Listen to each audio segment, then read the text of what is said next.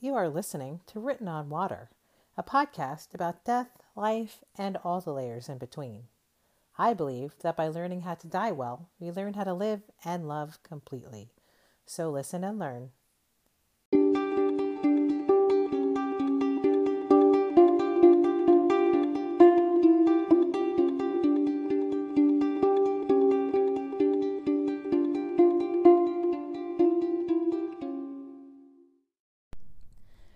Listeners. I remember as my brother took his last breath, I stood by his bedside and I wondered, where is he? Where is he going? Was he still in the room? Had he already left into a different realm? What happens when our human incarnation ceases to exist? I thought it'd be interesting to spend a few episodes exploring the afterlife. And to kick it off, we are joined by Dr. Eben Alexander, author of Proof of Life, The Map of Heaven, and living in a mindful universe. Dr. Alexander, thank you so much for being here. Well, it's my pleasure, Michelle. Thanks so much for having me on. Wonderful. And your story has fascinated me because, as part of this podcast, I've obviously had this intense desire to understand death and the afterlife because I, my story is that my brother actually died of a brain tumor. He fought for 20 years. Uh-huh. And so and as a neurosurgeon, I think you can uh, sympathize, even empathize with.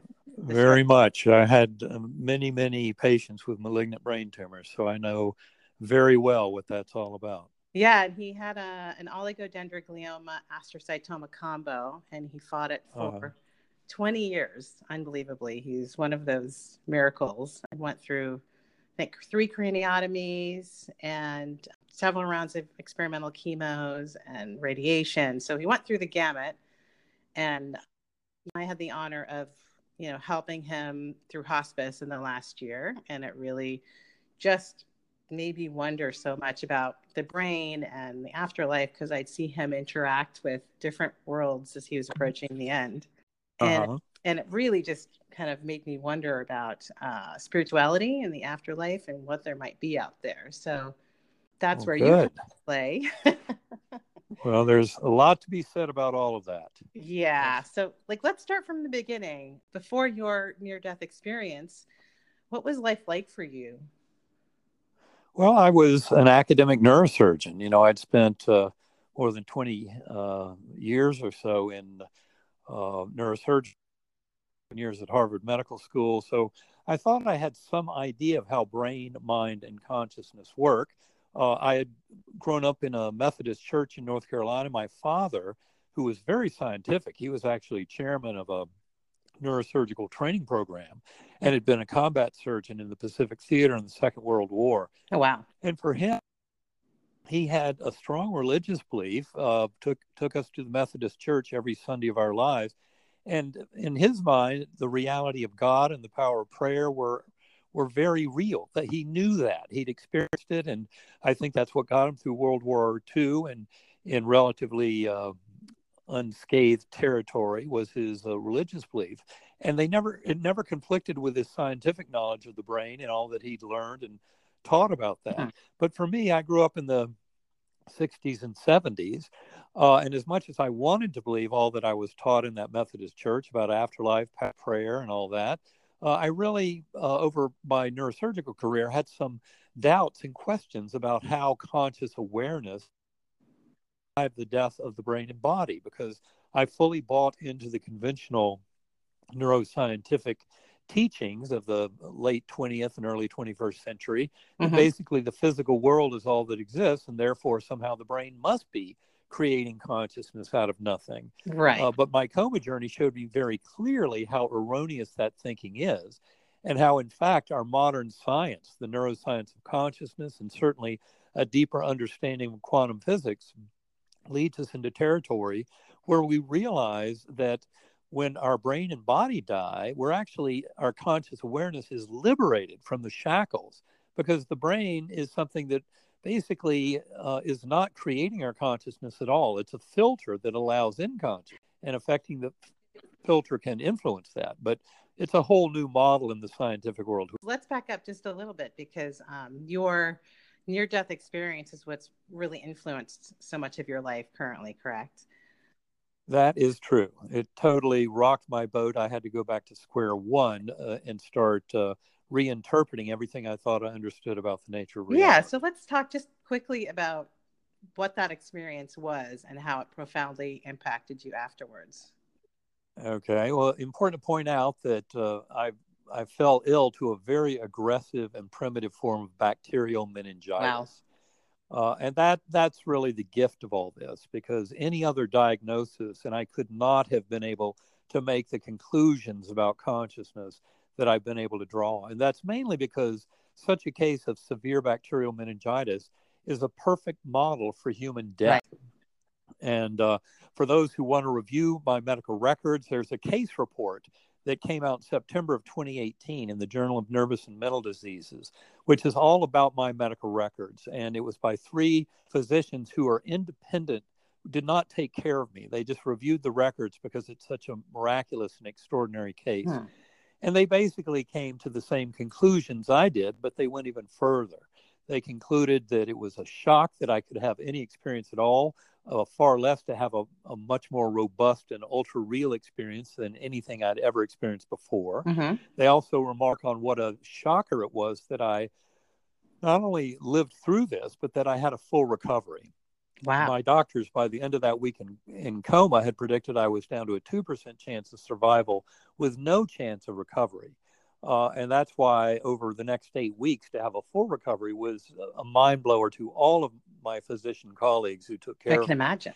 Um, and then the, the three physicians who wrote this article in a peer reviewed medical journal were so bold as to surmise that possibly the extraordinary and kind of miraculous nature of my healing was due in large measure to the spiritual content of my near, near death experience. Now, they're saying that through their own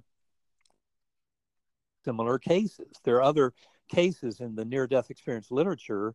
Uh, for example, Anita Moorjani, who had a very advanced lymphoma, or Mary C. Neal, who was kayaking and had a, a warm water drowning for more than 30 minutes, where she was trapped underwater with her legs broken under a boulder. Wow. Uh, and, and for both of them to come back completely uh, is similar to my coming back completely. Anyone who reviews my medical records uh, who has medical background is shocked by the fact that I could be that ill and yet have a complete recovery. and to have a doctor acknowledge the fact that it might be a spiritual background that helped in the cure is pretty well, a lot of that is really coming from the the uh, neuroscience of consciousness. Right. This is all about the science of consciousness and the science of the relationship between brain and mind. And for scientists who study that directly, they realize, uh, you know, just as quantum physicists have realized for decades now,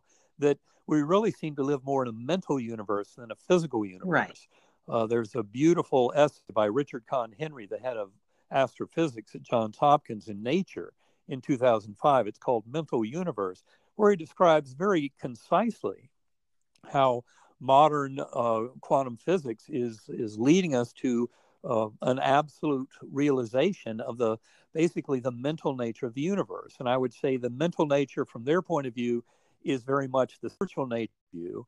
Uh, Simply acknowledging that consciousness is fundamental and that our brain filters in consciousness, but mm-hmm. in fact, our conscious awareness increases dramatically when we're liberated from the shackles of the physical brain at the time of death. And that's the kind of thing that these scientists who study consciousness in the current era mm-hmm. can be very comfortable saying because it really fits all the major data about the reality of non local consciousness, that is, things like telepathy, remote viewing, out of body experiences, mm-hmm. precognition. Yeah. Um, yeah, I was going to say, uh-huh. I know I know that the Buddhist theology is very much aligned into that, um, that consciousness exists beyond our limits, you know, and right.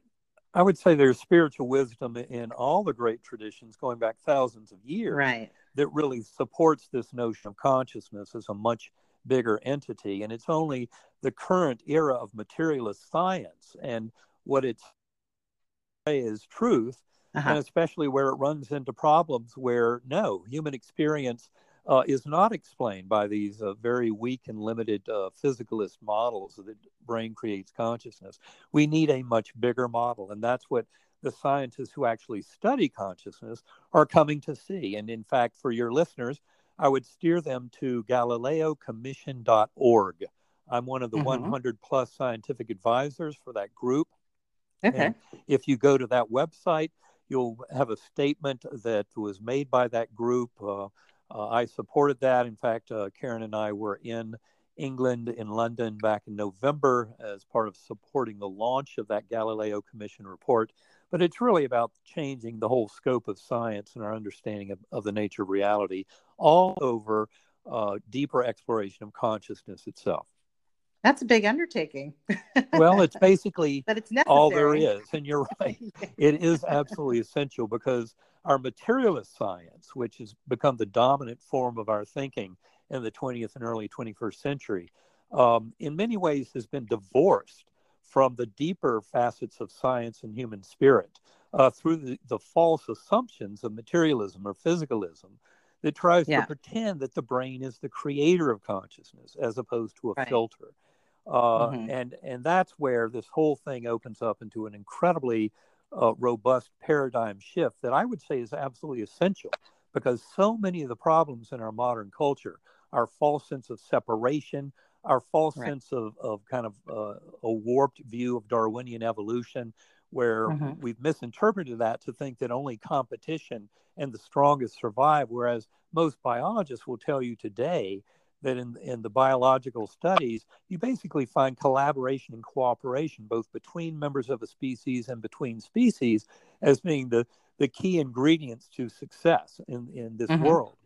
Like a symbiosis. Mm-hmm. Exactly. And so we really yeah. need to grow into this deeper understanding of mind, how modern consciousness studies really indicates that we're all sharing one mind and that we reunite with that higher consciousness of, of pure. It, we perceive it as a, a, binding force of love. That's what near death experiencers by the millions have been reporting for thousands of years, no matter what their prior belief system. And that's what we really need to return to this world is this sense of love and kindness and uh, the golden rule, treating others as we would like to be treated, because those are the deepest lessons that come out of near death experiences and the modern study of consciousness that is engendered by that uh, those kinds of experiences, and it's a lesson that's been lost from this world. Can you tell us about the that experience of love and completeness that you felt in your near near death experience, and oh yes, uh, how that manifested? I'd be happy to. I, I I explained it all in Proof of Heaven, and I've explained it in many YouTube videos. But for your listeners, I'd just like to stress some important points. It's called the Earthworm Eye View, very primitive, coarse, unresponsive realm like being in dirty jello. Important to point out that one of the atypical features of my near death experience was the fact that I was completely amnesic for the life of Eben Alexander. I had no okay. words or language, no memory of my life before coma. In fact, it was an empty slate. And okay. only much later did I realize why that was so important. But anyway, it started in that earthworm eye View, and I was rescued from that by a slowly spinning clear white light that came packaged with a perfect musical melody. And that opened up into a rich, ultra real uh, valley that I call the Gateway Valley. It had many Earth like features. There was uh, tremendous uh, plant growth, flowers, blossoms, buds on trees, just incredible um, fertility and, and growth, and no sign of any death or decay. Hmm, it sounds beautiful. It it was beautiful beyond words, and uh, mm-hmm. I was a speck of awareness on a butterfly wing, and we were looping and spiraling in vast formations of millions of other butterflies, colors beyond the rainbow. And below us in this meadow were thousands of, of beings that were dancing, lots of joy and festivity and merriment going on. I saw children playing and dogs jumping, just incredible uh, mirth. And it was all being fueled because up above this beautiful valley uh, were these swooping orbs of angelic uh, kind of orbs of light, leaving sparkling golden trails. And they were emanating chants and anthems and hymns that would just thunder through me. And the, the modes of knowing in these realms are very different from, you know, in this realm where we see with the eyes, hear with the ears, and then our brain filters a tremendous amount of information mm-hmm. uh, to give us this tiny little trickle of an apparent here and now and sense of self. Uh, and in these realms, on these journeys, when we're liberated from all those filtering mechanisms, it's like drinking through a fire hose and becoming broad swathes of the realities presented to us. I mean, that's exactly what near death experiencers have present, been presenting in the form of the life review for more than 2,400 years. You know, when you die, mm-hmm. having your the key uh, elements of your life, any residual lessons flash before your eyes, whether they be for good or bad. But for anyone who's been handing out a lot of pain and suffering to others, that life review can be kind of unpleasant because you experience the impact of your actions and even thoughts on those around you. And the life hmm. review is a beautiful example of how it's not so clearly just self that lives these lives because the life review is kind of a course correction mechanism where okay. if we've been handing out uh, whatever we've been handing out to others, whether it's pain and suffering or love and kindness, we feel it during the life review. We feel the result of our actions and thoughts. And it's a course correction that helps to nudge us back uh, to loving and treating others as we would like to be treated. It's almost like the golden rule is written into the very fabric of the universe in the form of these life reviews that are present in more than 25% of reported NDEs. Wow. So in my That's pretty intense. it, uh, it, it's it's uh, absolutely astonishing, but it, and I saw this presented to me in very robust fashion, but it could not be presented in a way that allowed me to have an Eben Alexander life review because my lessons were in a, in essence required that amnesia. But I saw life reviews for sentient civilizations going far beyond humanity and how it all works in terms of uh, uniting this kind of lower material realm with those higher spiritual realms. And that this is really all about learning and teaching these beautiful lessons that we're here to gain as part of evolution of consciousness. But in, in my journey, getting right back to this and trying to finish it up uh, in my NDE, that Gateway Valley was just a stepping stone to higher and higher levels. And I remember seeing all of four dimensional space time collapsing down, all of that spiritual realm and that beautiful Gateway Valley, and associated what I call deep time, a whole different ordering of causality that applies to our progress in those spiritual realms. All of that collapsing down until I entered what I call the core, an infinite inky blackness, but filled to overflowing with the, the uh, infinite healing power of unconditional love of that creator for the creation.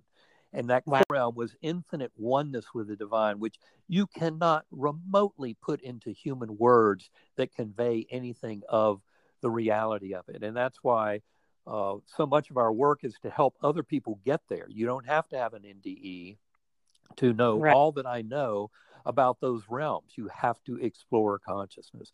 Meditation and prayer are the are the way to get to know all of this. When you were in that, I don't know if you remember this, but when you were in that zone, did you want to come back, or you had no clue of what was going on on the earthly? Yeah, side? I really, you know, that amnesia meant that I really had no idea what was there at this end of the of the uh, spectrum. Okay. Uh, you know, the material world end of it, and in fact, uh, in the core, I would I would cycle through all those realms I discussed many times, and I learned by remembering the musical notes of the melody when I was went from the sanctum sanctorum of the divine in that core realm all the way back down to that earthworm eye view. It was by mm-hmm. remembering the musical notes of the melody that allowed me to traverse that portal to conjure up that beautiful spinning clear light that took me into the Gateway Valley. And then it was the angelic choirs above that provided another kind of musical, vibratory portal into higher and higher levels all the way out to the core. And I went through those levels many a time, but I was always told, you're not here to stay when I was in that core realm. And that ended up being the case. As I tell in Proof of Heaven, there came a time when I could no longer conjure up that portal to higher levels. And that's when I came back to this world. But it was to be there for my son, who appeared to me as one of the six faces that I saw at the very end of my I had no okay. memory of these wow. people at the time, but it was the emotional connection and my son pleading with me, Daddy, you're going to be okay. Daddy, you're going to be okay, which happened on the seventh day of coma after he heard the doctors recommend to my family it was time to stop the antibiotics. And it was, uh, I promise you, I didn't hear his words with my ears, I didn't see him with my eyes, but uh-huh. it got all the way through those multiple spiritual levels to me that I had a profound responsibility to this other soul. Uh, and I had to come back for him. That's what drove me back to this world. So, so you end up waking up to much to everybody's chagrin. They're all completely surprised that you're back on this earth. But and important then... to point out that my brain was still absolutely wrecked. It's not an easy thing for my family to see because the doctors had pr- basically said I was down to 2% chance of survival, no chance of recovery. And when I 1st mm-hmm. started coming back to this world hours later, my brain was so wrecked, I did not even recognize loved ones at the bedside, like my mother, my uh, sisters, my sons. I had no idea who these beings were. All those memories were still to come and took about two months to fully return to me. Wow, two months. That's that's a long recovery. Uh, it, it, it was. I mean, I'm very grateful that I had yeah. this astonishing recovery, but it left a lot of mysteries in my mind. So you two months, you start remembering people. You're on your way back to recovery, and the whole time you're thinking about this alternate universe that you experienced. Um, and so from that on, how did that really change how you lived? Well, I, I think it's important to point out that the the journey itself, the, the near death experience itself, was so shocking.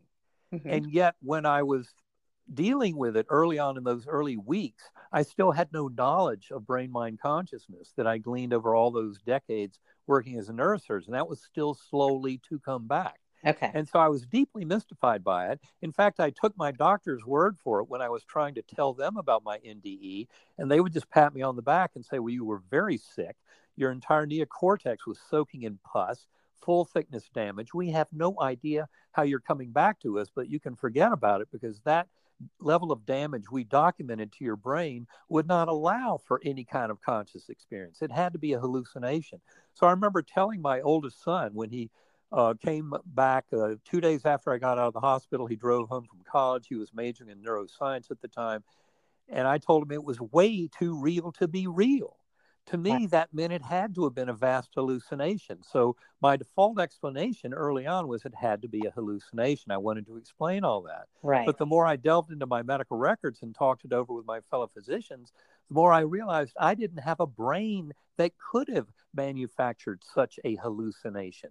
And they shared that deep mystery with me. I've had a lot of my physicians who've been on this road of discovery with me. Okay. Uh, you know, supporting all the way. So, uh, it's it's really a shocker. And it was four months after my coma, of course, as I tell the story in Proof of Heaven, um, when I finally recognized who that beautiful guardian angel was on the butterfly wing, where I went, "Oh my God!" And that's when it all started to come together.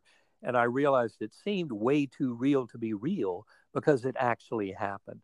And by that time, I was now reading near death experiences. My my son had advised me at that first meeting two days out of hospital as a neuroscience major he said well don't you dare read anything about somebody else's nde you need to write down everything you can remember about yours so i took six weeks wrote about 1000 words before i finally uh-huh. dove into the nde literature which i'd never read before because i never believed yeah. any of it could be true and yeah i mean i've definitely read a bunch of raymond moody and it is amazing the documentation of the similarities of these experiences. It really know? is shocking. And they don't it's... depend on your prior religious views. In fact, people's religious views are often dramatically shifted by the content of their near death experience. For example, for me, uh, you know, I didn't realize the oneness of God at the very source of our conscious awareness, but that's exactly what I discovered there and then found to be corroborated by, you know, many other near death experiences. Not only that, but the reality of reincarnation.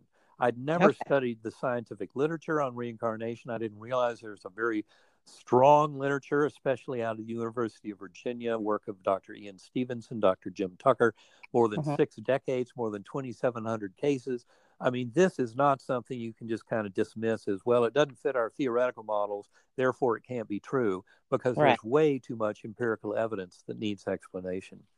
Yeah, and there's my family background is from India, so you can imagine you know, all the, the diverse realm of religions in India that all believe in reincarnation. Right. It goes back centuries, you know. Well, and, and it's even a part of early Christianity. People kind of miss that. They often think that, you know, Christ and, and, uh, uh, the teachings of that era discluded uh, reincarnation, whereas in fact the opposite is the case. Christ talked about uh, John the Baptist as a reincarnated prophet. So mm-hmm. clearly, reincarnation was something that was near and dear to his heart. It was actually Constantine who made any discussion of reincarnation punishable by inverted crucifixion. That was centuries after Christ.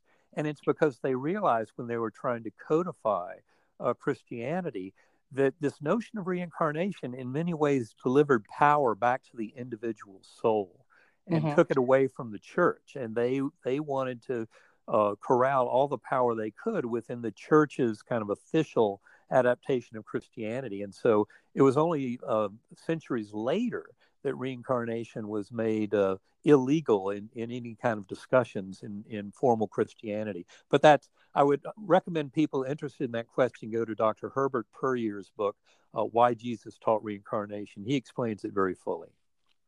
Okay. Wow. So you are a believer in reincarnation, which is so interesting. Not just a believer. All. I think the evidence for reincarnation is so strong, one would be a yeah. damned fool to ignore it. Uh, and again, go to uvadops.org to learn a tremendous amount more. Uh, but you know, in in something like 35% of those 2,700 cases, the children uh-huh. actually have a birthmark that corresponds to the mortal wound of a prior incarnation. I mean, uh-huh. the evidence is really shockingly complete. Do, do you believe that we're reincarnated into sort of the same like social realms with the same spirits? I think it always has to do with our soul growth because okay. all of this exists. And this is where I would point out there's a difference between this notion of reincarnation and what you might find, for example, uh, in some Eastern interpretations of reincarnation. Okay. And that is that it all has a purpose our lives here, our, our coming back again and again, is really a process of growth through learning and teaching. Uh, right. with others. Uh, and so it, it, it has a goal. In many ways, I would say that Teilhard de Chardin, who wrote that beautiful book, The Phenomenon of Man, back in the mid 20th century, hit the nail on the head. He kind of completely reshaped views of evolution uh, from mm-hmm. the current, the fashionable Darwinian version of materialist evolution at that time and pointed out that there could be a far grander evolution going on. That's the evolution of all consciousness. And I right. would say that that is my view completely, but also realizing, just like that old saying, all politics is local. Well, all evolution of consciousness throughout the universe is nothing more than the journey of individual souls to learn more about their connection with the co creative force and their oneness with the consciousness of this universe. That makes sense. Absolutely. I mean, I always seem to meet people and I feel like you're a young soul, you're an old soul, you know, like you you can feel the evolution when you meet people. That's right. And I would say that often has to do with the degree to which one has separated their notions of, from a notion of self. In right. other words, if somebody is me focused, self focused, completely oblivious to the fact that we're sharing a mind that we're all in together, then they have a very early soul that can be egocentric, uh, very uh, kind of narcissistic, uh, completely uh, self-focused, uh, and they they just uh, have a lot of growth to do. And then you've got souls who are extremely kind of altruistic, philanthropic, giving. Mother Teresa, Martin Luther King, and and others like that who came to this world to really teach love, and of course, in in many people's views, that would ultimately reside in some of the prophets, especially Christ, but also uh, I would say many could argue that uh, that the Buddha, in many ways, uh, talked about loving connection with that one force in the universe. Uh, many other uh, religious leaders, in, in many ways, have. For example, uh, I think Muhammad and his teachings of a very merciful, powerful, loving presence at the core of the universe was trying to teach a similar thing. But what we're up to today is realizing we're all in this together, and it's a part of the reality, the fabric of human existence that is revealed through near death experiences and through the broader study of uh, non local consciousness to help us get to this, this kind of higher level of understanding. Yeah, I mean it's it's so complex, and and honestly, I feel like in this day and age, people don't understand things until it, happens to them, you know. And so, well, that's like in my case, personal experience is so key. You're right. Oh, yeah. Like in my case, you know, this these things entered my brain on a real um, low level until I took care of my brother at the very end. And oh, saw, that's such a gift. You know, saw that end of life process and saw him communicating with spirits. Like my parents died in a car accident um, back in the early 2000s, and he'd have full conversations with them. Oh, wow. That's so beautiful. Yeah. And I played along with it because I didn't want to disturb his current reality. You know, right. There's no point, really. And of course, he's sharing with you a current reality that is pretty yeah. amazing. Yeah, it was pretty amazing. So to witness those kinds of um, communications that he was having really opened my eyes to all of you know all of this. It's so big and beautiful and really quite amazing, and more than we can even conceptualize in our current human incarnations. You know. Well, the good news is that your your listeners don't have to wait for the scientific community at large to catch on. Right. You know, just because the conventional scientific community is still lost in the weeds and completely ignorant about the deep lessons of consciousness and its reality as a as a fundamental entity. That doesn't mean that all sentient beings and all your conscious listeners, the the seekers in the group, can go find out for themselves. Karen and I wrote that book, Living in a Mindful Universe, where to share the techniques to allow all sentient beings to go within and to come to these extraordinary kind of connections on their own. And I was just going to say, why don't you tell us a bit about it's sacred acoustics, correct? Yes. Uh, and uh, I think uh, important to point out that uh, my life partner and the co-author of my book, uh, Living the Mindful Universe, is Karen Newell, and she is also the co-founder of Sacred Acoustics. I've been working with them for more than uh, eight years now. Okay. Uh, I, I, first met them long before their company existed, uh, and it was all over this interest in using differential frequency sound. And I don't have a lot of time to go into it, and I don't want to bore everybody with a neuroscientific lecture, but the important thing to understand is that this phenomenon of binaural beats, which I think Sacred Acoustics goes further than anyone I'm aware of to mm-hmm. develop into a profound tool for expanding. Uh, binaural beats were discovered in the mid 1800s by a Prussian physicist named uh, Heinrich Wilhelm Dove. And he found that if you present a pure tone to one ear, let's say, for example, 100 hertz, 100 cycles per second in one ear, and a slightly different frequency to the other ear, say, for example, 104 hertz, mm-hmm. that somewhere in the brain you generate uh, the arithmetic difference between the two. So 104 minus 100 gives you 4 hertz signal. Okay. And it turns out that th- those are very low frequencies that can be generated in that fashion. Uh, like under one hertz up to about 20 hertz is about the limit of what you can generate. But it's a very powerful signal mm-hmm. and it's generated in an ancient circuit in the lower brainstem okay. that evolved more than 300 million years ago. From my point of view, as we explain in detail in Living in a Mindful Universe, it is this uh, uh, processing in, in such an ancient circuit that allows these tones to have such a profound effect at liberating people from the illusion of here now and a sense of self and exploring deep into consciousness.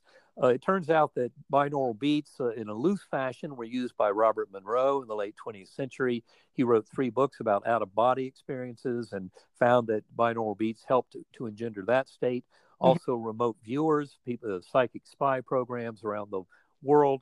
Uh, that kind of technology was greatly enhanced with uh, binaural beats.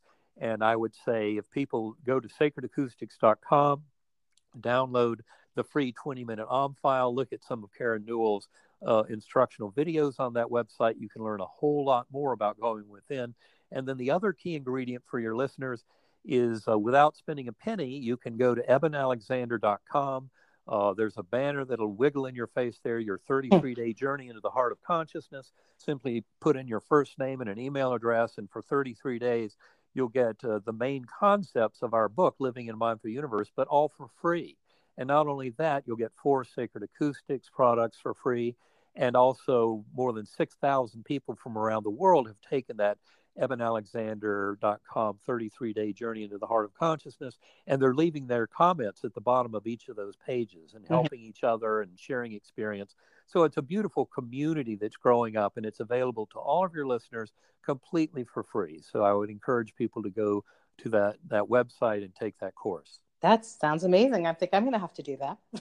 well, it's it's a good one, and and we get a lot of comments. Especially, I hear a lot from chins, from scientists, from engineers, from people who've had their own experiences, uh, and uh-huh. they're all very grateful because there is a worldview that allows us to make sense of this in the modern scientific era. but it also right. demands a, a more uh, complete uh, kind of rendering of our understanding of the measurement paradox and contextuality in quantum physics. You know, those okay. very deep mysteries that imply the primacy of consciousness, that mind is something fundamental in the universe, not derivative from the brain. Uh, okay. And that's why it's not the low hanging fruit. This is very kind of challenging material, and that's why the scientific community is still uh, not even out of the starting gates by and large for uncovering all this. Although many scientists are, as I mentioned, that GalileoCommission.org is a beautiful document for people to, to see to expose how modern science is coming into this fuller view of consciousness and human spirit. All right, good to know. Wow, there's there's a lot going on there. There is a lot. Our listeners have a lot of homework to do if they want to reach this conscious state, right? Well, the good news is it's all worth it because you can yeah. end up having tremendous influence on your health and the health of others, and also on many of the events unfolding in your life. You don't have to be, uh, you know, just kind of a, a, a passive observer and, and kind of victim of circumstance, but we can manifest the uh, free will of our, of our higher soul, essentially, to manifest the world of our dreams. And I and I think what it also comes down to is that people don't have to be afraid of death. Exactly. Because it's not an end. No, it's, it's an adventure. It's an beginning. extraordinary adventure. Yeah. And that's what yeah. all the evidence leads us to believe. I mean, these near death experiences should not be happening at all if you know if the materialist model of brain creates consciousness were true we'd never be having these kinds of things occur and especially right. with all the kind of overlap and reality we see and then in the bigger theater of operations fully accepting the reality of reincarnation based on that scientific work out of university of virginia then we start realizing oh my gosh this universe is far grander and more miraculous than I ever could have appreciated before. And just because I cannot set up every experiment as a randomized, controlled, double blinded assessment, but I have to look at some of nature's own experiments in the form of human experience, near death experience, shared death experience, after death communications, past life memories in children indicative of reincarnation. These are all right. pieces of evidence that we can take uh, and, and use to develop a, a richer model of the workings of reality. Well, I think I think that's a huge lesson for us all. Well, it's a uh, beautiful gift. I will.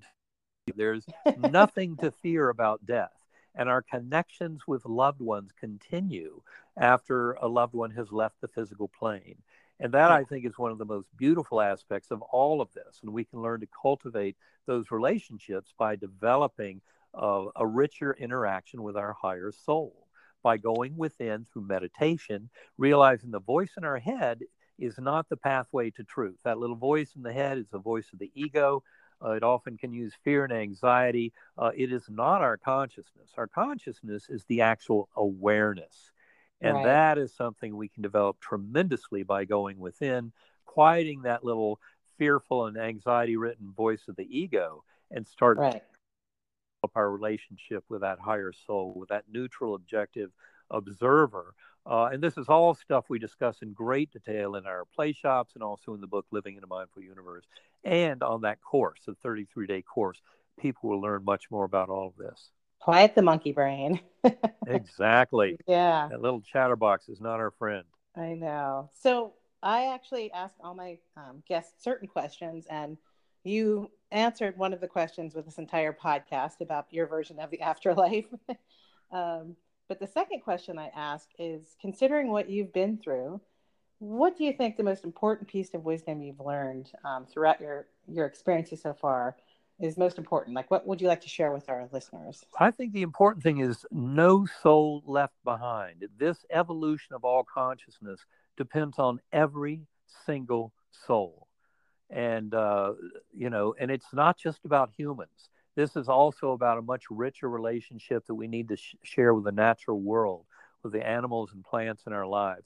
But uh-huh. it's really about sharing that sense of kindness, of love, and compassion beginning with ourselves. Because I came to realize from my coma journey that the vast majority of the world's problems were had to do with the fact that we've lost that connection that we share through our very conscious awareness uh-huh. with the creative force of this universe, that God force that so many NDEers have experienced directly uh, when freed from the shackles of, of the physical brain and body, is mm-hmm. something that we all share all the time. We're right. all important in this growth. And it's all through that love and kindness and forgiveness and acceptance, realizing we're sharing the one mind, the more we can make all the choices in our lives from that position of treating others as we would like to be treated because of the concrete reality that that's what's going on. By sharing the one mind and by acknowledging the reality of life review at the end of uh, our physical lives, you know, reported more than a quarter of NDEs, mm-hmm. we really need to acknowledge all that, and that's what will lead to our growing into the, the souls and the soul group and the humanity that we truly came to this world to awaken into. Wow. So be kind to yourself most of all and to all other beings. Right. That the best way to manifest that love for self as a, as a divine co-creator of the future is to manifest that love for self and others, to serve as a conduit for that love for all beings, acknowledging that we're all in this together. I think that sounds great. Well, let me thank you so much for taking the time to share your knowledge and your experience. It's just fascinating what you've been through, and it sounds like you're sharing um, your gift of knowledge uh, of the beyond with everybody. So, thank you for that. Well, thank you so much for all the work you do because getting this out to all of your listeners is a very uh, beautiful uh, gift to all involved. So oh, thanks for that. All right. Take care. Thank you. All so right. Much. You too. Thanks so much for having me. We'll talk right. soon. Bye bye. You've been listening to Written on Water. Don't forget to subscribe, rate, and review this podcast. Thank you so much for listening. Until soon.